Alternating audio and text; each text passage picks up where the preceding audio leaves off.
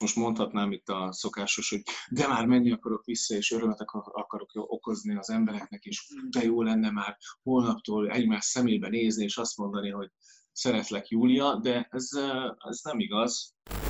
Szerintem a magyar művész, meg a magyar színházi ember az nagyon túlhajszolt. Coronavirus, coronavirus, lávense las manos, háganlo seguido. Üdvözlünk mindenkit!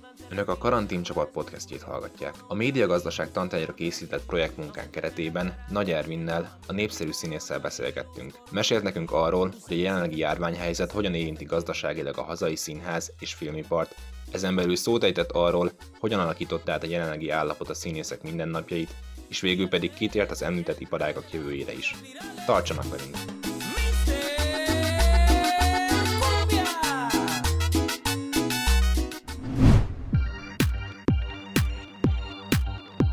Nagy Ervin 1976-ban született Dunaújvárosban és sportoló szülők gyermekeként. 1999-ben, miután végzett a Színház és Filmművészeti Főiskolán, elszerződött a budapesti Katona József Színházhoz, ahol azóta is állandó tag. Színházi évei alatt mind prózai, mind musical színészként is bizonyította tehetségét. A Katona József Színházon kívül a Végszínház és a Szegedi Szabadtéri Játékok színpadán is voltak már szerepei. Számos népszerű filmben és sorozatban is látható volt, főszerepet játszott többek közt a Kincsemben, a Kossuth Kifliben és a Tanár című sorozatban is. Emellett szinkronnal is foglalkozik, Johnny Depp és Chris Hemsworth magyar hangjaként is ismerhetjük. Korábbi házasságából egy gyermek édesapja, jelenleg Borbé Alexandra színésznővel él együtt, akivel 2019-ben eljegyezték egymást. Munkásságát 2003-ban Máté Erzsi díjjal, 2012-ben Jászai Mari díjjal ismerték el.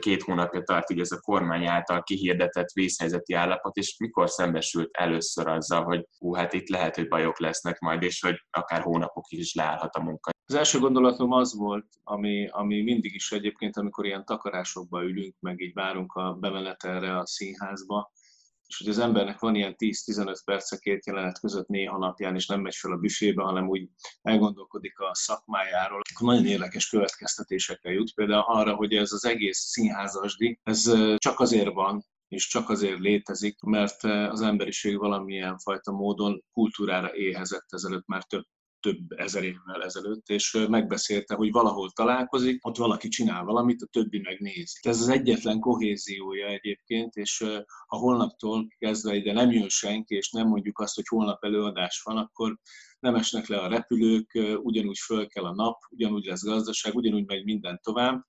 Szóval valójában a kultúrának a sérülékenysége jutott először is eszembe. A másik meg az, hogy, de jó, hogy nem kell végre dolgozni. Mert a, tehát a helyhez kötött dolgok, mondjuk a színház, nevezzük azt a legközösségibbnek ilyen szempontból, meg amelyre a legnagyobb csapást mért ez a vírus, az azért egyfajta rabság. Tehát, hogy mi nem mehetünk el a világ másik felére két hétre, nem mehetünk el síelni se kb. egy hétre, tehát, hogy annyira helyhez vagyunk kötve, és annyira időhöz vagyunk kötve az este 7 órára, hogy azért ez egy idő után minél felnőttebb az ember, és minél bonyolultabb életet él, család, stb. úgy egyre inkább rabságá válik félig meddig, és ez alól tulajdonképpen most a doktor bácsi kiírt minket egy kis szabadságra. Erre a fajta életmódra törekszem egyébként majd a jövőben is. És most mondhatnám itt a szokásos, hogy de már menni akarok vissza, és örömet akarok okozni az embereknek, és de jó lenne már holnaptól egymás szemébe nézni, és azt mondani, hogy szeretlek Júlia, de ez, ez nem igaz. Azért én, én magamról tudok beszélni, szerintem a magyar művész, meg a magyar színházi ember az nagyon túlhajszolt. Szerintem ebben a szegmensben állandóan mindig valamiféle misztifikált kultúr tudatról, kultúrfelelősségről és lelkiismeretről beszélünk, miközben maga a gazdasági modell az tarthatatlan. Kommunizmus óta ez egy ilyen ránk hagyományozott dolog, szerintem óriás reformáció előtt áll, vagy föl kell, föl kell azt ismerni, amit mondjuk Berlinbe felismernek, hogy van öt színház, ami világszínvonalú, azt pedig úgy kell dotálni, hogy ott rang legyen játszani, és az embereknek ne kelljen még három helyről összeszedni a pénzt. A túlhajszoltság az nem csak önként vállalt, olyan is van, aki vörkolik, de, de abból fakad ez a fajta szorongás, hogy ha holnaptól való félelem. Tehát mindenfajta félelem, amit hallasz mondjuk Németországba vagy Hollandiába, hogy hogy töltekezik újra egy színész, és hogy lesz megint tetrekész, és hogy lesz éhes és kíváncsi újra, és hogyan tudja újra megfogalmazni önmagát. Ez sajnos a magyar kultúra, kultúrszegmens teljes alulfinanszírozása miatt ez teljesen lehetetlen. Csak olyan kivételes emberek engedhetik meg maguknak, mondjuk, mint én, aki úgy dönt, hogy baszok az alkotmányra, megkeresek annyi pénzt a kereskedelmi sorozatomból, hogy nem kell nekem utána karikába hajolja, és nem kell három színházba jobbra-balra cirkáljak, hogy valahogy annyi pénzt keresek, ami egy normál, közép, átlagos életmódot eredményez. Kiállási tilalom óta megjelentek a interneten a különböző streamer színházi előadások, mint például az első pesti karantén színház, hogy ez jelenti-e, hogy az emberekben a bezártság alatt megnőtt a kultúra iránti igény? Hát szerintem ez egyfajta uh, reflex. Őszintén szóval szerintem ezt nem helyettesíti a közvetlen kontaktot. Tehát ez nem hosszan.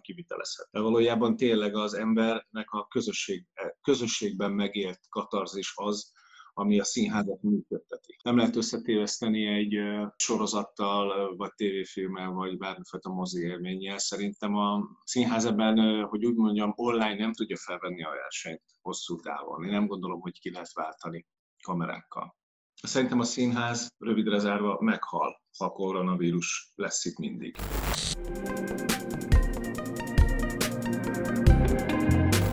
Ön mindig meg felszólalt, hogy mennyire alulfizetettek a szinkronszínészek, és szerintem milyen hatással van a jelenlegi helyzet a szinkronszínészekre és magára az egész ágra a szinkronizálásra szinkronban bármit elérni, bármifajta féle előrelépést csak és kizárólag szakszervezeti formában lehetséges. Ez a törvényes módja, így lehet a leginkább érdeket érvényesíteni, minden más hitegylet és minden más kartelezésnek neveznek. Tehát bármifajta féle összebeszéd, szövetkezés az törvényellenes. Tehát itt mi bármit elérni, csak szakszervezeten keresztül tudunk. Őszintén szóval pont a szinkron színészek azok, akiket úgy kell rúgdalni, hogy belépjenek a szinkron szakszervezetbe. Mm, elég kétségbejtő ezt látni, hogy az emberek mennyire nem nőttek még föl a nyugat-európai szakszervezeti kultúrához, mert egyfajta kommunista beidegződésünk van, amely, amely távol tart minket ettől a szakszervezeti dologtól. Mindenki egy kicsit úgy gondol rá, mint egy ilyen, ilyen ókommunista, ilyen volt szocialista,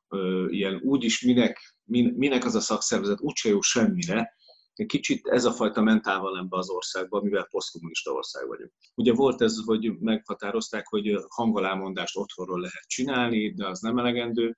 Most éppen nem tudom, hogy melyik stúdió rúgja föl, vagy éppen nem rúgja föl. Őszintén szóval nem vagyok napra kész most éppen a témából, de azt látom, hogy mindenki most ilyen rossz magyar módszerrel megpróbál a kialakult zavaros helyzetben némi előnyt kovácsolni, hogy ő hamarabb kezd, ő átlép bizonyos határokat. Azt nem értik meg az emberek, hogy most meg kell állni. Meg kell állni, mert abban a pillanatban, hogy meghal egy 65 éves vagy egy 70 éves színész, akik igazoltan a stúdióból szerezte ezt a koronavírust, akkor olyan pert lehet a nyakába akasztani, hogy életedig fizeti. És valahogy felelőtlenek a munkáltatók. Tehát, hogy nagyon felelőtlen hozzáállásokat látunk, mindig csalódással tölt el, amikor azt látom, hogy már rögtön valaki fölrúgja a szabályokat, és már rohan előre, mert ha ekkora kétszázalékos piaci hasznot remél belőle, akkor az édesanyját elárulja. Nem vagyunk egy acélos nemzet gerinc területén. Ugye sorra jönnek a hírek, hogy bizonyos premiereket elhalasztanak, vagy forgatásokat teljesen elhalasztanak. Ön szerint mennyire mobilis ez az egész, tehát ezek a forgatási időpontok? Lesz-e olyan sorozat vagy film, amit teljesen le fognak fújni ennek következtében, illetve hogy önnek volt-e olyan ö, jövőbeli forgatása betervezve, amit ezáltal lebontak? Én nagyon közel vagyok ehhez a dologhoz. Most pont a, a tanár folytatása, a tanár negyedik részével kapcsolatosan mi ugye abszolút úgy készülünk, mint hogyha ez folytató folytatódna, és meg is vannak a könyvek, most már a rendezőkkel dolgozunk online a fejlesztésen. Hát ez egy nagyon-nagyon-nagyon kérdéses dolog.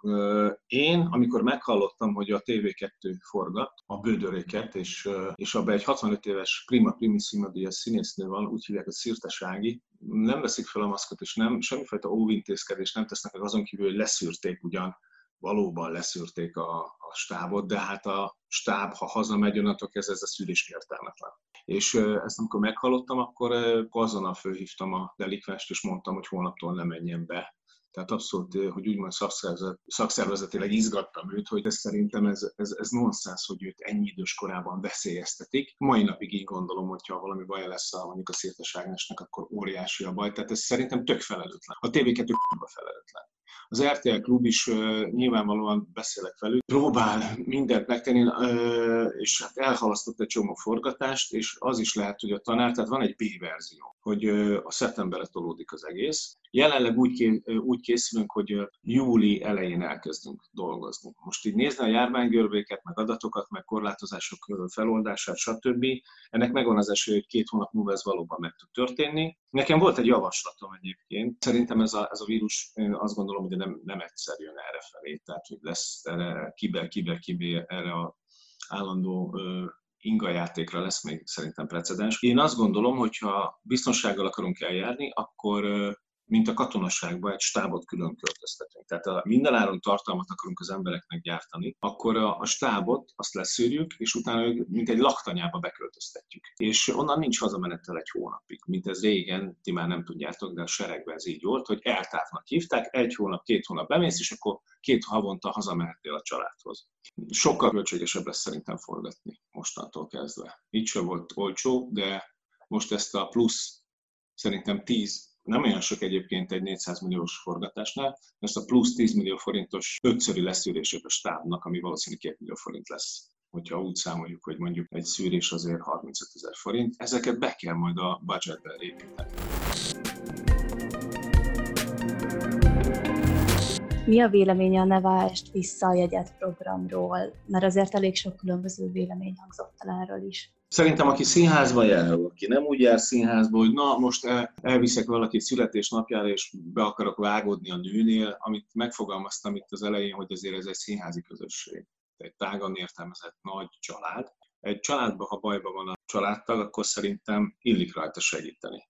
És például a Pintér Bélánál tudom, hogy nagyon-nagyon-nagyon eredésző számba kérték vissza. Szerintem ez egy szép gesztus. Na, nem arról beszélek, aki valaki vesz 20 jegyet és 200 ezer forintot elköltött, de azért azt a, általában az emberek 3-4 jegyet vásárolnak. A színházi szakmát életben tartani, ami egyébként is állandó meghurcoltatások közepén áll, bombázza a fajta politika, a állandó pénztelenség, állandóan valakinek a keresztüzében áll, jönnek olyan miniszterek, akik nem értenek hozzá, szóval állandóan egy túlélési harc közepén állunk, akkor is, ha nincs COVID. És ebben most egy ekkora segít, segítő kezet nyújtani, ez sen, aki színházba jár és ott hagy 15 ezer forintot, annak ez nálam, én azt gondolom nem fog hiányozni. Elmegyek moziba, és kifizetek 6000 forintot chipszel együtt, azt azért egyfajta luxus nevezzük, tehát ez azért nem kenyére kell senkinek, azért ezt mindenki tudja. Aki színházba jár, az azért jár oda, mert éppen van arra pénze, hogy kulturálódjon, nem azért megy oda, mert ha nem nézi meg az előadást, meghal,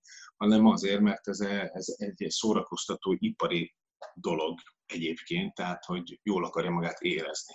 Most ezért egyszer le lehet mondani, azt hiszem ahogy őszintén a tükörben nézve egyszer le lehet, és hogyha elmondanám azoknak az embereknek, hogy egy főiskolás, aki kijön tőlünk, az mennyi pénzt kap a kezdőfizetésként a katonába, akkor aki itt most ellenvéleményeket fogalmaz meg, az azért lehet, hogy elszégyelni magát.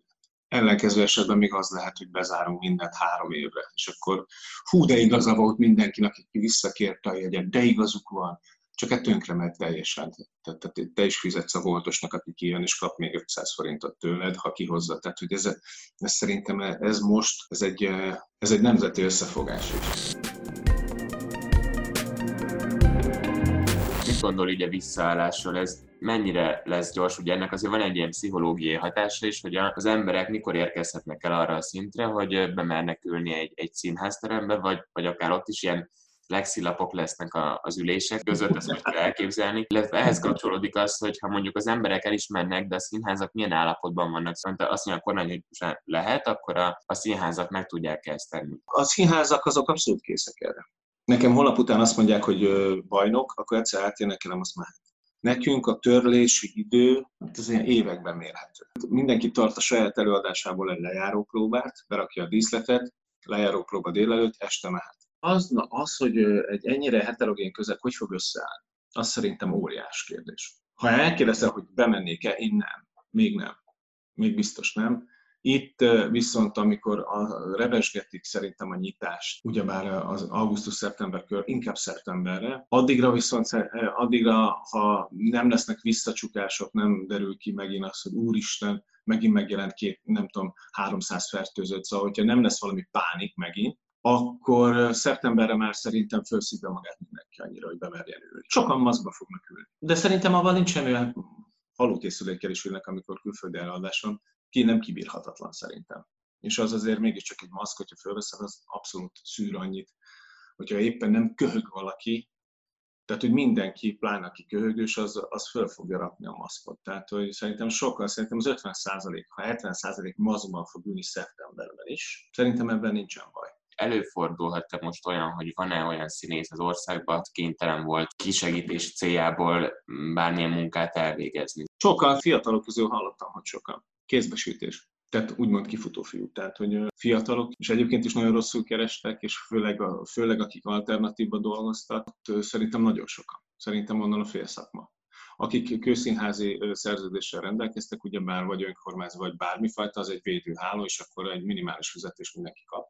Én amit tudtam, megtettem etéren, adakozás szempontjából, de egyébként úgy voltam vele, hogy bármikor felhív bármelyik kollégám, akkor adok neki. Tehát, hogyha tudok adni nekem, most van annyi, hogy tudjak adni, akkor bármelyik fiatal kollega felhív, akkor egy gyors segélyre jó nálam.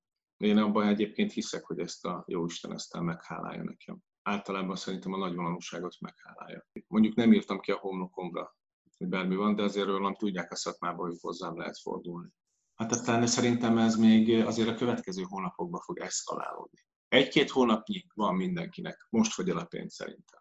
Most jött el a pillanat majd. Na, majd meglátjuk. Szerintem fog még csöngeni az én, fog még csörögni az én telefonom többször. Nagy Isten, de azt gondolom, hogy igen. Önök a karantímet, az ELTE BTK vizsgapodcastjét hallották. Készítették Berecki Bianca, Szabó Orsolya, Bodnár Gergely, Nagy Bálint, Gyurcsik Ádám és Berec Péter.